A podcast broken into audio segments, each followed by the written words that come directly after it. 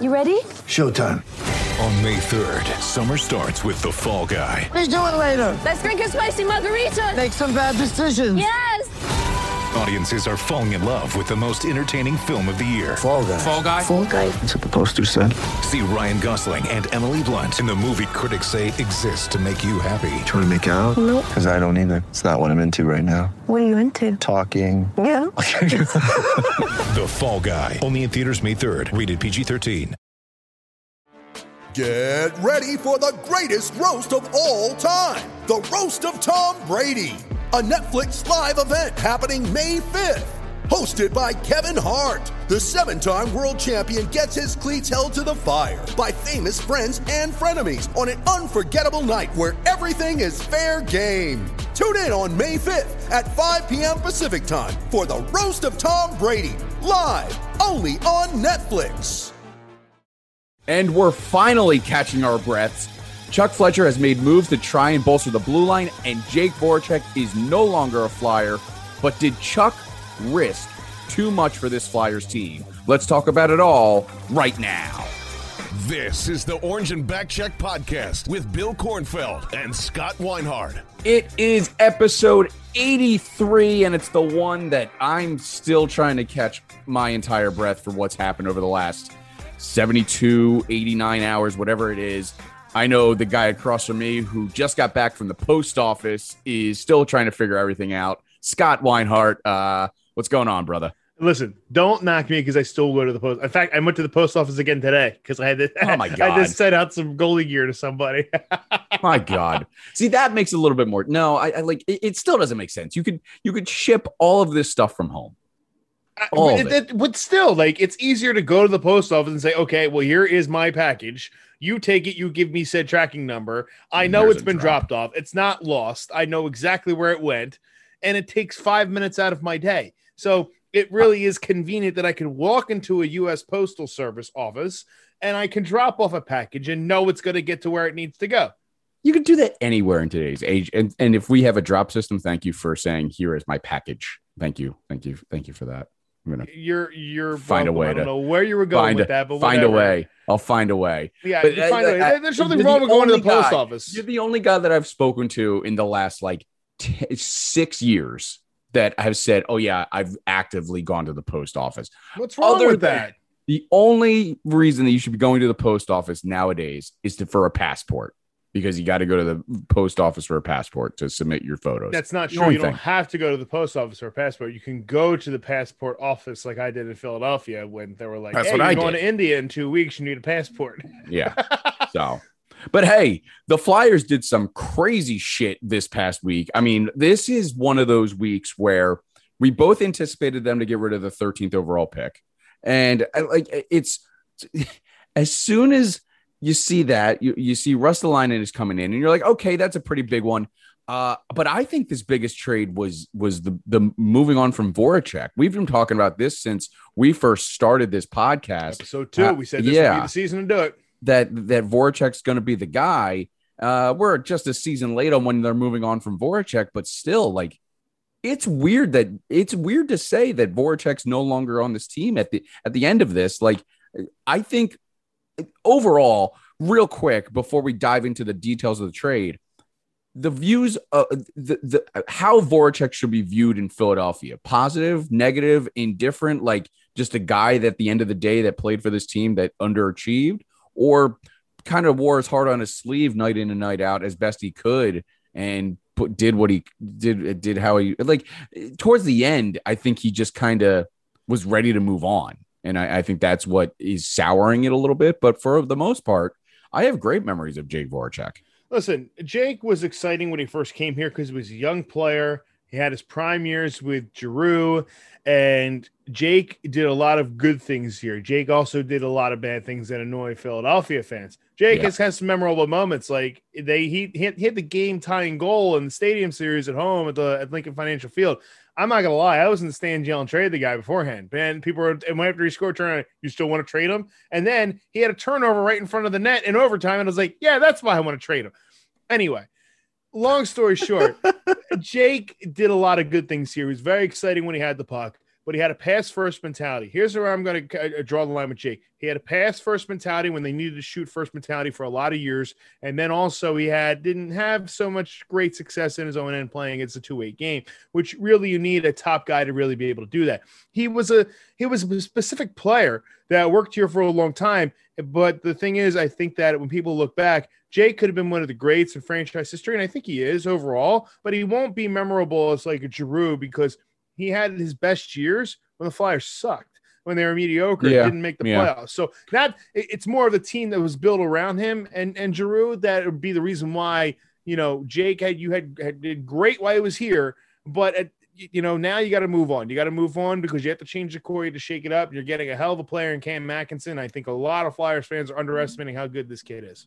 Yeah, I think the only hesitation that I have is you technically traded for a guy that's a little bit older in Cam, and yes, he's a good two-way player. He's certainly better on the defensive end, on the forechecking side of all things than Jake, but he produced less points last year. Like Jake still produced better than him, and like I don't know. And we'll get it more into Ristolainen as well. Like, I think Chuck is just looking at things as these players need a change of scenery to bolster their skills or get back to their tracking of what they were. But I think that's just too high of a risk to do it for so many players that you're doing it with, including Cam Atkinson. Like that, that's just, I don't know. It was certainly time to move on from Voracek, but I don't know if this was the move to do it for. Listen, at the end of the day, what have the Flyers fans been complaining about most for years? That they need that sniper. Cam Atkinson's that guy. Believe it or not, I know he's 32 years old, and people are like, oh, my God, he's 32, and, you know, why do they trade Jake when Jake's a better overall player? Well, no, not really, because Jake is really good 5-on-5. Jake is pretty good on the power play. Jake didn't play on the penalty kill. Chuck's been saying all along, has that this team needs to get better defensively. Cam Atkinson can play in all three segments. You can put him on the power play. He finds gaps in the ice where he can get to open areas and he scores goals. But he also plays something really important, is that he plays shorthanded and he's a shorthanded threat to score. Now, a couple years ago, the Flyers did pretty well playing shorthanded. I believe they did have a couple goals 2 seasons ago and had a lot of chances shorthanded, and they would work out stretch pass. And now Cam Atkinson is a guy that can do that for you. He is also what this team needs, and they need an identity. And this team has not had an identity for a couple of seasons now. Even when they had the good season in 1920, even with the COVID shutdown and everything, they didn't really have an identity. I think the Flyers brass was looking at this and saying, hey, you know what? Like we complain, like, you know, not complain, but we just were honest about it and said, hey, this team needs to find a way to get asses in the seats and have an edge. And I think that now you got a player in here like Cam Atkinson who plays tough every single night. Now, I think this is a player too that's going to help Travis Konechny because they're very similar in how they play. Like Cam Atkinson is a hardworking guy that's going to get in the corners. They need Travis Konechny while he's, you know, that pissant term that Ron Hextall would call him. He's a guy that he needs to learn from a guy like Cam Atkinson who's been around the block, who's similar stature and is also a similar type player. Now Cam Atkinson, he's had a couple down seasons here. He had 34 points last season. And in 1920, he had 26 points. But before that, he's putting up 70-point seasons, close to it, 50, 60, 45-point seasons. That's exactly what you need. Now, you have to replace that offense from Jake now because you're losing 60 to 65 points on average. But Jake said the same thing as well, where he's putting up 60 points, have a down season with 45. They're similar in their point production, which is fine. but the difference is you're saving $2.5 million on the cap, and you get a guy with a shoot-first mentality. And that's exactly what this team needs because now you can put them on the line with Giroux and Couturier, and you'll see a lot more offensive chances at the net because Cam Atkinson is a guy who drives the net and can also pick corners. So I think it's an absolute great trade because not only are you saving money, but you're getting a type of player that you need. You don't need this pass-first mentality that Jake has. And it's great because, listen, Columbus is looking at the flip side. Say, listen, we're going to put him on the line with Patrick Laine, and that's going to be great. The only problem is they don't have a center to be able to play that middle there. So that's where it really comes down to is that you couldn't poach a guy like Line A. You're not going to pay him anyway because you don't have money on the cap to do that when you got to re-up Sanheim and Carter Hart. But now you save $2.5 million off the cap. You got a player that's a better fit here for the city, a better fit for what you need it for, and you have chemistry where you'll have it with probably Claude Giroux and Sean Couturier. And I think that's a really, really a home run for the Flyers. Yes, Jake did a lot of good things here, but Jake at the end of the day, and this was pointed out to me, and it blew my mind. Jake in 10 years for the Flyers played 727 games, had 604 points, and was a -17.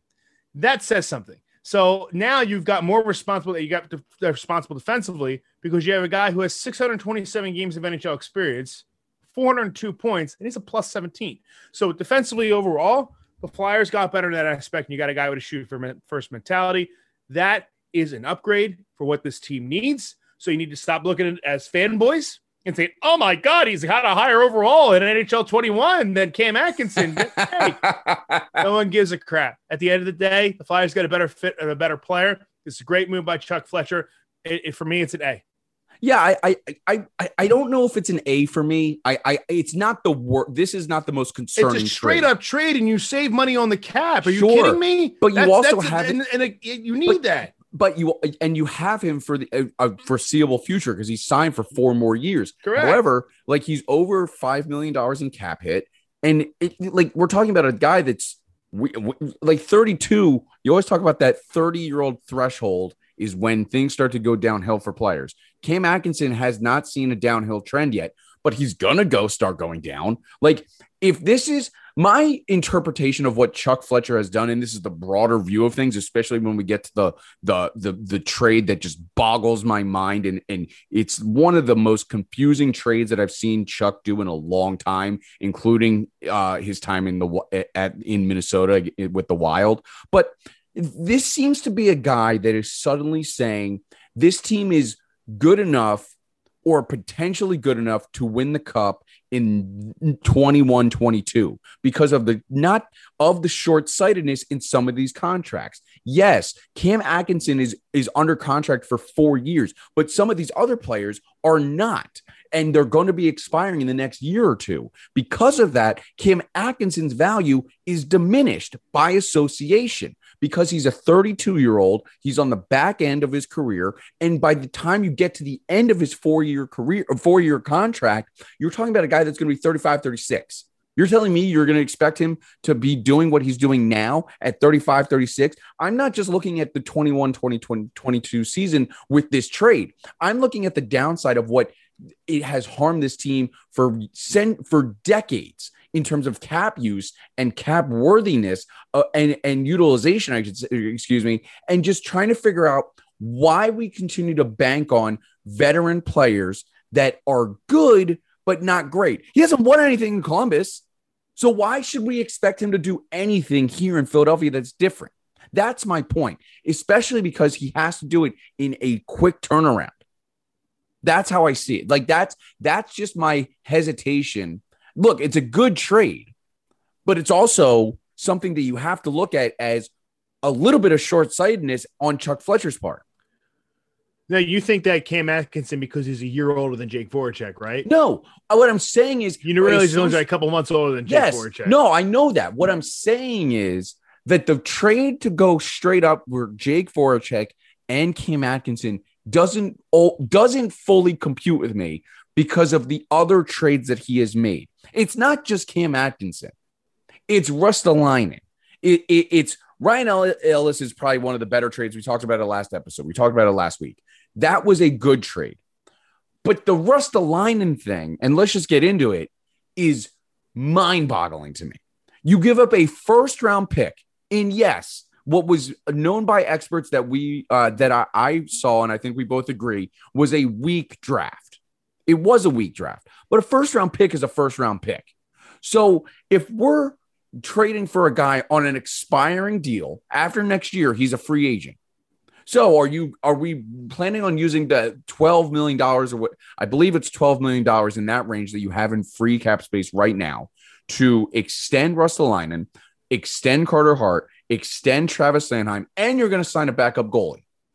That's 4 key components that you're still looking for or trying to sign for this coming off season or next, depending on who you look at. So like, it's just coming off as me as very 2018, 2019 Philadelphia Eagles without the Super Bowl, without the Stanley Cup. You're banking on veteran leadership to produce to something that will get you a Stanley Cup, but you have no proof that they can do this. Okay. All right, let's get into Ristolainen right here, because first of all, I'm going to say this: anybody who doesn't like the Ristolainen trade, you're an idiot. Plain and simple. I don't care if you're a fan of the show, you're an idiot. No, you're not. You're not an idiot. You're an absolute fool to think that you can't have to pay a price to upgrade defensive. Okay, let's look at the intangibles. Let's not look at the fact of these analytics and his WAR, which is completely. I understand. No. The analytics don't understand, because if you were to understand, you would understand that this is actually a really good risk that Chuck Fletcher took, and this is why. This is why it's a good risk, because you have a guy who's got size and toughness, and has been said all along that a Flyers, and everybody plays against him. He's a pain in the ass to play against. He even said it himself in his interview yesterday. So we're going for all piss ants. We're going all of a sudden for all piss ants, little piss ants, or trying to create an identity. I understand, but the identity that you're trying to create is suddenly the early 2000s and late 90s. No, because Tampa was just a tough team to play against. Tampa had toughness. That's what got them to the Stanley Cup. They had grit. They had grit on their back end. They had a bottom six that was gritty. Now, the Rangers are trying to replicate that by picking up a guy like Sammy Blais and picking up Barclay Goodrow from Tampa. Yeah. The thing is, you need grit on your bottom six. You need grit on your defensive pair. You have a guy here who is asked to play top-line minutes when he's not a top-line defenseman on the worst team, and probably some of the worst teams in NHL history for multiple seasons, has gone through multiple coaches and multiple partners with no stability. He wasn't drafted in the first round for no reason. It's not like a Sam Morin situation where you're drafting him 11th or 13th overall, or whatever he was, and he can barely be a 6-7 in the NHL because of his injury problems. At the end of the day, here's the thing. Kevin Adams knew he has a prime guy in here, and they're in a full rebuild, and teams will be willing to pay for a guy who's 25 years old and has not hit his full potential yet. So that is a prime defensive prospect that you're still going through. Yes. Has he had bad numbers? Yes. But he's also can contribute on the power play. He's got a cannon of a shot, and if he has a solid partner like a guy like Travis Sanheim, you actually might have gotten a diamond in the rough here. Now, here is the risk. I understand you're talking about the risk part. You give up a 13th overall pick, a first-rounder this year, and then a second-rounder, I believe, in 2023. The problem is that you have to pay that price to get a player like that in a flat cap world. Look at what Vancouver had to give up to get Oliver Ekman-Larsson, who's clearly on the decline, and Connor Garland, and then to take some of their higher-paid guys off the books. Now they have to carry that saddle of that, three guys on expiring deals, but they did it to get better right now. You need to stop looking at this as, oh, what could happen at the end of the next season? Then they don't care. They're trying to get better for this season. But they need to care. You can't just have this tunnel vision of 21-22. Kevin Adams said to a bunch of teams that the first rounders in the 20s were not good enough. They needed something higher for them. They've been trying to get Ristolainen since the trade deadline and trying to make a move for him, but then it was too expensive, and it still got too expensive because the teams cannot move money as much as they like to because of the flat cap world. This is what you had to do to shore up defensively to get better right now. That first round draft pick, that 13th, wouldn't have been, even if he got to the NHL, between 4 and 5 years anyway. That 2023 pick, you're talking late 2020s. You could always recoup that. And this is what people don't understand. He is on an expiring deal. If it doesn't work out by the deadline, you can flip him for an asset.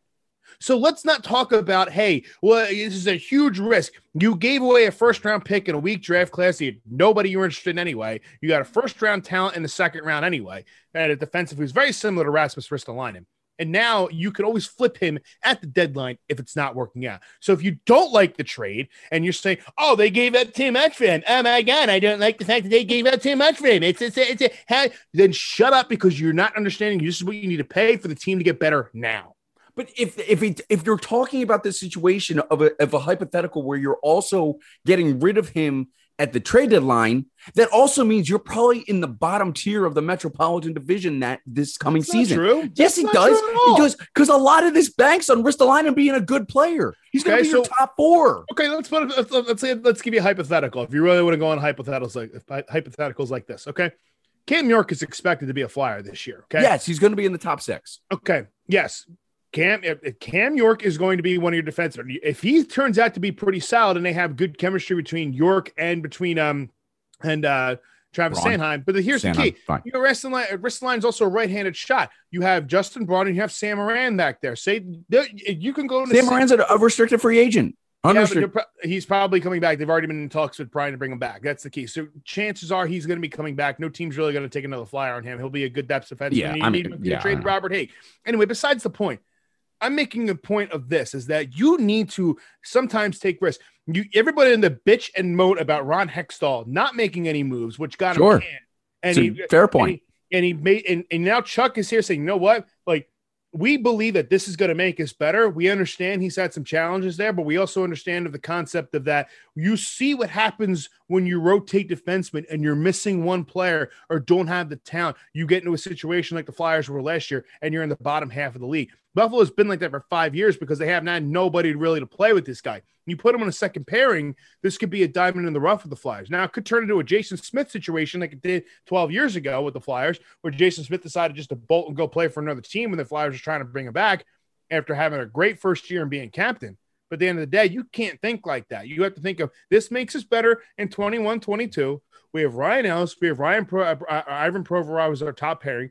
We have Travis Sanheim and a guy who can play the power play with him in Rasmus Ristolainen. And then we still have depth with Justin Braun, Sam Morin as a third pairing, and then you also have Cam York who's going to be coming in as well and probably making the team. If you think that it is a dumb move to take this risk, you're insane, because this is the only way in a flat cap world that you're going to get better is by separating with these assets and stop thinking that, oh my God, it's the first round pick. I can't believe it. I tried to do it in NHL 21 and the other team wouldn't take it. Shut up. It doesn't matter. That's why you're playing NHL 21. You're not Chuck Fletcher. Chuck Fletcher has a good plan here. Yes, you had to spend some assets to get it. That's fine. It makes the team better right now. But is it does the risk mitigate the reward? Or is the cost of the risk worth here we go. I'm going to get this right. Is the potential of these rewards worth the risk that you took? 100%. I don't think it is. 100%. Because if he plays well, you got value. If it doesn't work out, but if you also sign him, you have to give him probably an insane contract. Look at the psychotic, because of the psychoticness of what Seth Jones demanded in the market. If you have a successful, Seth Jones got $9.5 million because he's Seth Jones, and I understand how he got more money than Kale McCarr. And now Ristolainen might be looking for that if he's a success here. Go. And then you flip him at the deadline. He was looking for that. They'll know you can't just continue to say that we're going to flip this guy, because it's a lose-lose at the flip. If he's playing well, and all of a sudden you have to realize that he's going to be demanding $7.5-8 million, depending on, like, I'll be fair. He's not going to get Seth Jones money, but he's going to get 7, 8, 8.5. He's going to get in that range. With his, he doesn't have much of a resume to go with. If he has a recoup year, but he still does. It probably be a little more around what he's at now, $5-6 million. If Ristolainen leads this team to an Eastern, not leads, but helps get this team to the Eastern Conference Finals or Stanley Cup Final, he's going to demand Seth Jones money. I think you're insane if you think in that the case, but whatever. But it also depends on how he plays. But under this assumption that he plays well enough to get you to the Stanley Cup Final or at least the Eastern Conference Final, he's going to demand Seth Jones money. I can guarantee it. And they're not going to pay him more. Listen, they're not going to pay him more than what Ryan Ellis is making, what Ivan Provorov is making. They're not going to pay him more than that. It's not going to happen. This is not going to happen. It's not going to be an Andrew McDonald situation. It's not going to happen again. You can say that, but then. You're not going to flip him at the deadline because the risk is what you got. Then the risk is working out for Chuck what he just took. Okay, then you explore the options after the season. That's what I'm saying. It's not about after next season. You can always re-sign him after the playoffs, after everything, after the season. You can always still re-sign him. You can talk about things that way. Let them worry about that with the agents and all that stuff. That's not something fans should be worried about. Should be worried about that you might have a diamond in the rough here. It can help out on the power play. He's got a booming shot. And yes, his analytics are bad, but who gives a crap about analytics? I agree. I don't care. Playing on a terrible team. It's worth the risk. It was worth the risk. But is it a smart, calculated risk is what I'm saying. I wouldn't give up that much assets to be if you didn't think you had an opportunity to make this kid better, or you have an opportunity for him to think you improve your team. If they really thought he was that bad of a player overall, then they wouldn't have even made the move for him. But other teams were obviously looking to give first-round picks for this guy, so obviously the teams around the league see something in this kid. So obviously if the Flyers saying, hey, you know what, we'll pony up a second-rounder next year, in 2 years from now in 2023 for this guy, because we believe that he's going to help us out right now. It's not about 3 or 4 years from now. It's about making the team better right now. That's why you traded Gostisbehere to get cap relief, even though you gave up the moon to get rid of him. That shows you how much value Ghost had around the league. So if you're talking about that aspect, this guy obviously has more value than Ghost because you're getting more to get him. You're giving away a first rounder to get this kid. So obviously other teams were saying he had value. If you had to trade Ghost plus 2 draft picks to be able to get rid of Ghost, that shows you his value around the league. So this is how you have to navigate in a flat cap world. There's nothing else that you can do about this. So at the end of the day, and people want to sit back and say, oh, my God, it's just an abysmal trade. You haven't seen the guy play 1 minute of ice time yet. Yeah, maybe he'll be the whipping boy. Who cares? Because they gave up. I will say the only thing that has been going around is the clip of him. I think it's against Pittsburgh. Falling down against Boston. So, like, that happens. I know. Like, that's when I looked at that. I laughed. I was like, oh, okay. Sounds about right. Yeah. And then you move on. Look, what I do appreciate, and you've turned me to this person, is Chuck Fletcher is also an give me the eye test over analytics guy. That's perfectly fine. But let me ask you this. The Tampa Bay Lightning, they've won 2 Stanley Cups in a row, right? Something you absolutely hate. Not the fact that the Tampa Bay Lightning won it, but the fact that the team won it back-to-back years. Correct. My worst nightmare is their main driver? Toronto winning it back-to-back. What their main driver is what? Besides fudging with the cap space to be able to go over in the playoffs. They're very good. They're very good. If you watch them, they don't really acquire too many players outside. They've all built with it. They're very good at building and developing the players. They identify with analytics. Correct. So if analytics has gotten, and I'm just using the Tampa Bay Lightning currently, it's not just them that have won the cup under analytics. If in the last 15 years, say, not even 15 years, since the second lockout, 2012, 2011, if in that time frame of 9 Stanley Cups, a majority of those teams, and I'm willing to bet that there are, were analytically driven, does it make sense for Chuck Fletcher to suddenly go against the grain and say, I'm going to take the worst defenseman analytically, literally the worst, and say, I think he's good on the eye test level and he will help us win a cup? Does that make sense to you after the success that we've seen the last 2 seasons of Tampa Bay winning on analytics? 100%, because I think analytics can't rule everything. And not just that, you have to look at the external factors. Can't rule everything, but it's won everything the last 2 years. No, it hasn't won everything the last 2 years. Everything analytics it's won the Stanley Cup.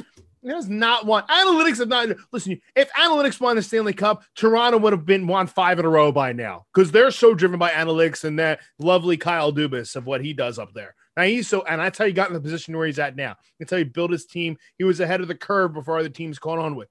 Every team does a piece of it. The only issue is, like I said, I agree with Chuck Fletcher is that you're in a bad situation when you're asked to play top line minutes, 23, 24, 25 minutes a game, which is good. It shows you got endurance. But you don't have the skill to be able to keep up with those top line guys. It's kind of like what they wanted to do with Nolan Patrick before you flipped him.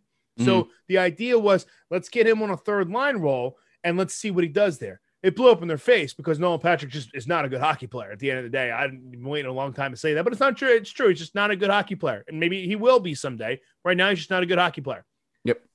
So now you have a guy where it's like, okay, well, you see the intangibles that he has. He's tough to play against. He's going to be physical. Teams are going to like him because he finishes his checks. He leads the league in hits, kind of like Robert Hägg did. Robert Hägg didn't have the skill set, but Robert Hägg used to lead the league a lot and be at tops of the leaderboard in hits because he finishes his checks and he plays physical. You're seeing this in the 6'7" guy who, when cheap shots are going to happen, he's going to get in your face about it. You kind of need that. He's a big guy and also has a cannon of a shot from the point. So on your power play, you get that right-hand shot on the point where you can boom it in there and get deflection, tips down low. It's going to improve your offense and drive your offense forward that way as well. There's a lot of intangibles that this guy wasn't able to do because when you're surrounded by crap and you have been asked to do everything yourself, it doesn't quite work out in your favor too often. So you have to look at that and say, okay, you can't really take analytics from the worst team, a team that's been trying to tank for the first overall pick for a long time without their best player, Jack Eichel, with a team that Taylor Hall couldn't score any points on. And then he scores 14 points, 16 games at Boston, and then re-ups a 4-year, $24 million deal. something's in Buffalo is in the water up there. Maybe it's the Pagulas not running it right. Maybe it's because they've had so much turnover with coaches and general managers. Now Kevin Adams is in there trying to rebuild that entire thing.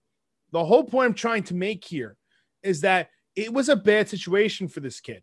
So if the teams around the league were willing to give first-round draft picks alone for this guy, and Kevin Adams is saying, listen, man, I know what I got here. 20 plus, anything over 20 is not good enough. Then obviously that holds some water there. So because listen, anybody who you can think you're the biggest fan all you want, those scouts know more than you. They know more information than you. They know the intangibles a lot more. They know more than you. They know more than I. They know more. Everybody on these little wackos on Twitter talking about, oh my God, it's overpayment. Shut up. Okay, at the end of the day, shut up. Because you know what? Frankly, you don't know what you're talking about. Because if other teams are willing to give up first-round draft picks for this guy, there's something there. Now you have an opportunity where now you have a guy here who can really blossom for you. And if it doesn't work out after 1 year, then yeah, you gave up a lot, but at the same time, you still got a year out of it. But right now you focus on 21-22, and then you figure out 22-23 because you have other problems there to begin with as well. You might not be able to bring this guy back at the cap space flag because you got to re-up Sean Couturier and you got to figure out what you're doing with Claude Giroux. So listen, worry about those problems yet next season. This team was awful last year. They were dog shit. There's no other way to explain it. They were dog shit. It's an awful, awful hockey team to watch. Jim Jackson said it was the most awful season for him to ever watch hockey and call games. I don't disagree with him. COVID aside, the team was brutal. So now you just took your biggest flaw last year of being poor defensively, and you've bolstered your defense adding Ryan Ellis, Rasmus Ristolainen, and Cam Atkinson within a week. And you're flipping out some of your defensive liabilities in Shane Gostisbehere, Jake Voracek, and Robert Hägg. So if you're telling me, okay, I got rid of Jake, Shane Gostisbehere, and Robert Hägg, and I brought in Cam Atkinson and one of the best defensemen in the league, and Ryan Ellis, and Rasmus Ristolainen, who's got a lot of upside, I'm willing to take that risk. So I don't see why people would disagree with this is not a good move. You don't look at the asset. Look at what you're getting in return for it. There's a really good opportunity here and a lot of upside, and I think that's something where the Flyers taking risks like that instead of complaining about what you gave up, say finally this team's doing something. Finally, they're giving something to me to be excited about. There's nothing wrong with it. It's frustrating to me, some of these moves. I think it's just this Ristolainen move is the glaring one that is too risky for my blood. But on the whole, let me ask you this, is this team better on the whole? 100% better, yes. I agree. I think this team is much better than not a playoff team. It's a playoff team, and this team could make a run. Correct. That could make a run because they're going to be tough to play against. If they get hot in early March, mid March, and just rides that wave, they could make a huge splash. My concern is what happens to this team when the injury concerns. Ryan Ellis has injury concerns. Ristolainen has injury concerns. He played most of the season last year. COVID knocked him on his ass. So is that a long impact? That's one of the things we're still waiting on how this affects us in terms of COVID. Just scientifically, we're waiting on the scientific research on what COVID does, long-term effects. But let's just focus on the here and now. Does that hurt him mentally, physically, whatever it may be? And then Ellis, just the knee surgery. What happens? What happens first? The Ryan Ellis injury or the Ristolainen extension? Well, that's overpriced. It came out this week. Ryan Ellis didn't have a shoulder issue this past season. It was actually a knuckle issue, which is why he lost time. He actually broke his knuckle. So that's a problem there. And you can come back from that. That's not a problem. So the shoulder's not a concern. And don't forget, the team's doing the back end. They do medical research with this kind of stuff. They're not trading for guys that think they have medical issues. And that's the thing that's if you want to go back and make an example of why Seattle maybe didn't take Carey Price. He's out 10 to 12 weeks, and he's got to go through rehab before he can come back. They didn't claim him. So, but there was concerns there about the knee injury.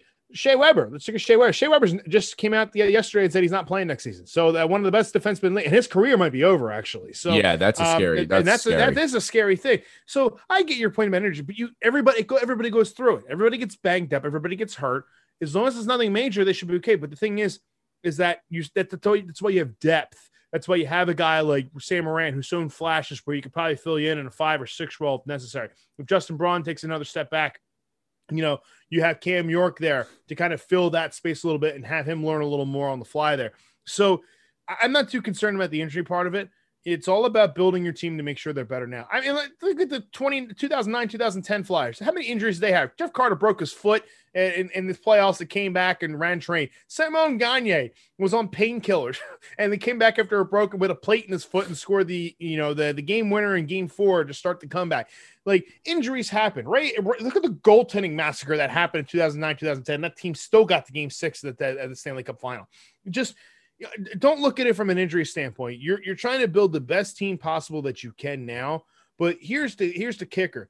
I think that this team now that they're trying to build is they know they need a tougher team. As that last season, for whatever reason, they just weren't tough enough. And Niskanen leaving had some part to do with it, but because of all that cycling defensively that they had to do with changing up partners and not having anybody to fill those holes, you lose confidence. You get kind of weak. Now you just brought in every player had a letter on his jersey for all captaincy. So Rasmus Ristolainen, yes, was an alternate captain in Buffalo. Ryan Ellis was an alternate captain in Nashville.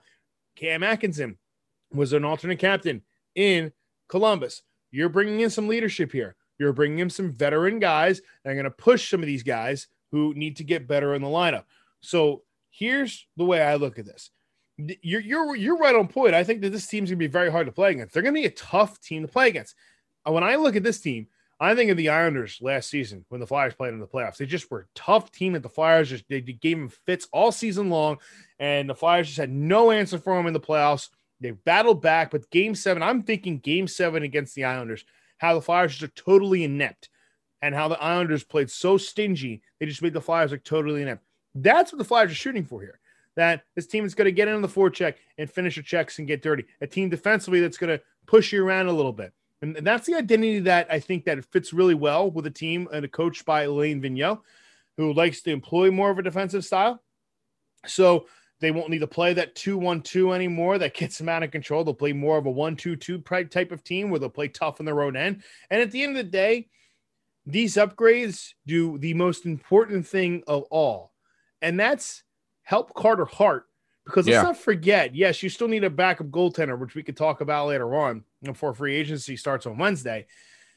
But adding these pieces is going to make Carter Hart better because it's going to be it means that adding Ryan Ellis, adding Rasmus Ristolainen, adding a guy like Cam Atkinson on the penalty kill, that's going to make sure that less shots are getting to the net. And not only that, but less high danger scoring chances the Flyers had were the worst in the league with giving those up last year. So the moves that they're making are setting them up and saying, hey, look, we needed to get better defensively. They might have sacrificed a little bit of offense to get that, but they just need to employ it a little differently. And these guys, other players need to step up. Travis Konechny, I'm looking at you. I'm looking at Oscar Lindblom this year. Okay, honestly, Oscar Lindblom needs to step it up. JVR needs to continue playing well. G needs to be playing well. Sean Couturier needs to play well. And a guy who needs a rebound season is Kevin Hayes. So you look at that, and Joel Farabee last season couldn't be a fluke. He needs to make up some of the difference of Jake's points. So that's what I'm looking at is that offensively, I think they're going to be okay. And I still think they're going to make a move here in free agency to kind of bring in a little bit more scoring punch. I think they're done with the major moves from now, but I think they're going to bring in more depth guys that can help out with that. But at the end of the day, this team has gotten better defensively, and that was their top priority. And offensively is next year when you're going to have those questions about some of the guys who were hitting free agency. You worry about it then. Now this year is that this team, I think, is really set up really well in 21-22 to really push if they get into playoffs, which they should. They look at me on paper as a playoff team where this team should be able to really push deep for a playoff spot. And we're talking late second round, possibly conference final. That's how good this team defensively could be on paper, yes. I think it's also, and this will, two things. I don't know if I agree with they're done with the big moves. I think if they can find someone, and I don't know if it will, if someone can take JVR, they're going to make a move, whether it's including draft picks. Like if he can clear all of those big contracts that are not named Sean Couturier and Claude Giroux, because it will help him have the ability to extend. Because I think he has a lot of value. Claude Giroux is the one guy that, as I said earlier, with Ristolainen being, or excuse me, with with Cam Atkinson being 32, yeah, Claude Giroux is not the 100-point scorer that we had a couple years ago, but he's still a very productive 30-plus-year-old and worth a contract extension, not just because of the name. Like, there's a part of me that's fine with moving on from Claude Giroux after next season. Really depends on how this season shakes out, right? Like, that's really what it comes down to. That's what it comes down to. How well do they play this season? But if you can move on from that 7.5, 7.25 Voracek, JVR contract, that gives you much more of a leeway and more of a move to say, yes, we can easily extend Voracek. We can easily extend Giroux and Couturier and really bolster and continue with the core that we have that were productive. That's why you got rid of Voracek. That core is not working. You're trying to incorporate a new core with these young guys. That's where, to my next point, it's a risk of, yes, you're bolstering. What I like that you're adding leadership. A lot of these guys have former letters on their sweaters on their former teams, from Buffalo to Columbus, wherever it may be. The problem I'm seeing is you're putting a lot of eggs in baskets on young players on the forward side. When you're talking about, and after a season where you said to the media, either our young guys plateaued or regressed, that's another thing that concerns me. Like, you're putting a lot of you're looking towards the guys like Cam Atkinson. That's probably why you brought him in here, to lead the charge when a guy like Joel Farabee is struggling, a guy like Morgan Frost is struggling, Wade Allison, if he gets some minutes here. But those guys in that locker room can only do so much. It comes down to the player. It always comes down to the player, right? So if the player's not producing, this team is going to look at a first-round exit again, or worse, if they're not careful. And that's a fair point, and I agree. But I think a lot of it, the reason why they played so bad or played plateaued last year is because of confidence. Is that when they got behind in games, you never saw them barely battle back from it. Like, they just didn't have once they got, it's like, here we go again. When Carter Hart started getting lit up, when defensively and they started having injury issues and you're rotating defensemen around. I think last year they were a bad team last year, but I think that it could have been stabilized if you had a solid leadership group. And I want to make an example. And the reason why I make examples a lot from the late 2000s teams is because those teams had those leadership guys that could be able to level things out when things weren't going well. When they had the 10-game losing streak in 2007, 2008 that almost knocked them out of the playoffs, they had letter veteran guys. They had Kimmo Timonen. They had Danny Briere. They had Jason Smith. They had those guys in each of those positions to be able to come in there and get some of the younger guys going again. And once they got a win, they kind of got over that hump, and then they started building their confidence back up, and it got them to the conference final. Let's be honest here. 2008-09 was a different story. They kind of got down behind a little bit late in the season and then never quite got back up to speed. 2009-2010, I mean, they were nearly the worst team in the league in January, and then they went on that run in February because they had leadership guys like Chris Pronger. You realize in 2008-09 that you needed more than what you had, so you went out and got a guy like Chris Pronger. You had Chris Pronger. You had Scott Hartnell, who was a veteran leader at that point. You had still had Danny Briere. You had Jeff Carter, and you had Mike Richards, who were leadership guys at that point in there. You brought in a guy like Ville Lehno. So you had leadership groups there to be able to bring those guys back up to speed. This past season, I don't think they had enough accountability in the room, and I think you saw that for the crux of the Giroux and Voracek core is that that's why you're in 1 year and you're out next year. In 1 year, I don't think there was enough accountability in that locker room. I don't think that you could have leadership guys, but you need guys who could do more on the ice. Cam Atkinson's one of those guys. Ryan Ellis is one of those guys. You need to be more of a talking instead of a talking speech rah-rah kind of guy in the locker room. That's not what they're talking about with leadership. It's leading by example. And let's be honest, Jake never always played full 60 minutes. Let's be honest. Some of these guys here, it never really, played a full game and kind of got back. And when you start, it rolls downhill. And when your goaltending's not good and your defense isn't good, your offense is a play well because they're a little more tentative, a little more timid. The whole point I'm trying to make is that bringing in these guys, I think, especially with the letters on our jerseys, it speaks a lot of volumes in a lot of locker room. You're bringing so where things, when they start, if they go to shit, hopefully they don't, but sometimes during the season you have your ebbs and flows. Yeah. So if it goes to a shit point in the season, you have these guys bring these guys back up in the locker room. after the COVID outbreak that they had in, what was it, March? Whenever the Flyers, like right around the Lake Tahoe game, that was when everything went to hell. Everything fell apart, and that's when, yes, I agree. The fact that you have leadership in the locker room when something like that, and God forbid, I'm sure the NHL is going to do something similar to what the NFL is doing in terms of enforcing vaccination rates, trying to get to that point. So I think we're going to not have those, but we're talking about those losing streaks when you're on a 4-game skid. 6-game skid. Those happen over the course of an 82-game schedule. It's a grind. It's a huge toll. That's what they didn't have. I completely agree with you. I don't know. I just don't know if Ristolainen is the guy that I would say you got to look towards as a leader. Ryan Ellis, fine. Cam Atkinson, yeah. This is coming back to Ristolainen for me because of him being the second pairing guy. But he's also been through the worst of the worst. He's been through a team that deliberately tanked to try to get bad players that didn't end up building a team. So he knows when things are going to shit, and he, listen, it could be a confidence thing. We might have gotten a diamond in the rough with this guy, and we're going to come back in 3-4 months and be like, oh my God, this guy's really good. I hope you're right. That's all I like. We can only wait and see. You can't speculate. You can only wait and see. We have to wait till October. I'm excited for the season.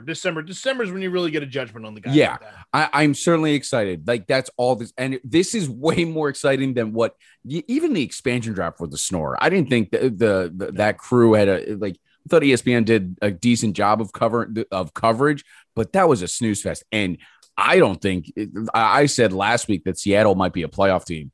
They are barely an NHL team, in my opinion. I called it when Dave Hextall was in his coach. I knew they were looking for guys with upside, and Ron Francis is big on analytics with that. Yep. And they're looking for the guys with an upside.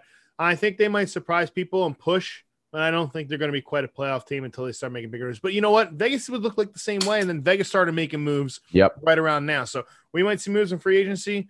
They got a decent goaltender in Chris Driedger. And Vita Vanacek from Washington. They build their back end pretty decently. So I think that adding guys here and moving pieces around, I think will start coming in the next week or two. And I think that's, they have an opportunity here to really develop, and might see some surprises here. But I from looking at it from paper, I just don't think they're going to be – everybody's going to expect them to do what Vegas did. I don't think it's going to happen. I think they're going to take the longer route, kind of like what the Florida Panthers did or the Columbus Blue Jackets did. Yep, I agree. All right, that is it. Episode 83. What a lively debate. Let us know your thoughts. Are these moves the right moves to improve this hockey team or not? Also, if you haven't already, subscribe. We just released our first edition new feature, our quick shifts. You get a load of that, brought to you by Kelly Bakes. There we go. Sorry about that, Kelly. She is great. Country baking, cooking. Use Orange and Backcheck. You get a free plate of cookies. I believe that's what the prize is. Thank you. The reward is. Thank you so much for listening. orangeandbackcheck@gmail.com. Give us your thoughts on all these trades. Are you with Scott? Are you with me? Are they a playoff team? What is going on with this Flyers team? It's never a dull moment, especially now. We're in the full swing of things in the offseason. orangeandbackcheck@gmail.com. Follow us on Twitter, Facebook, Instagram, all that good stuff. And we will talk to you next time. Shut up, you armchair GMs. Go back to NHL 21. I'm going to fire it up now. Aren't we armchair GMs? Yeah, we are. Yeah.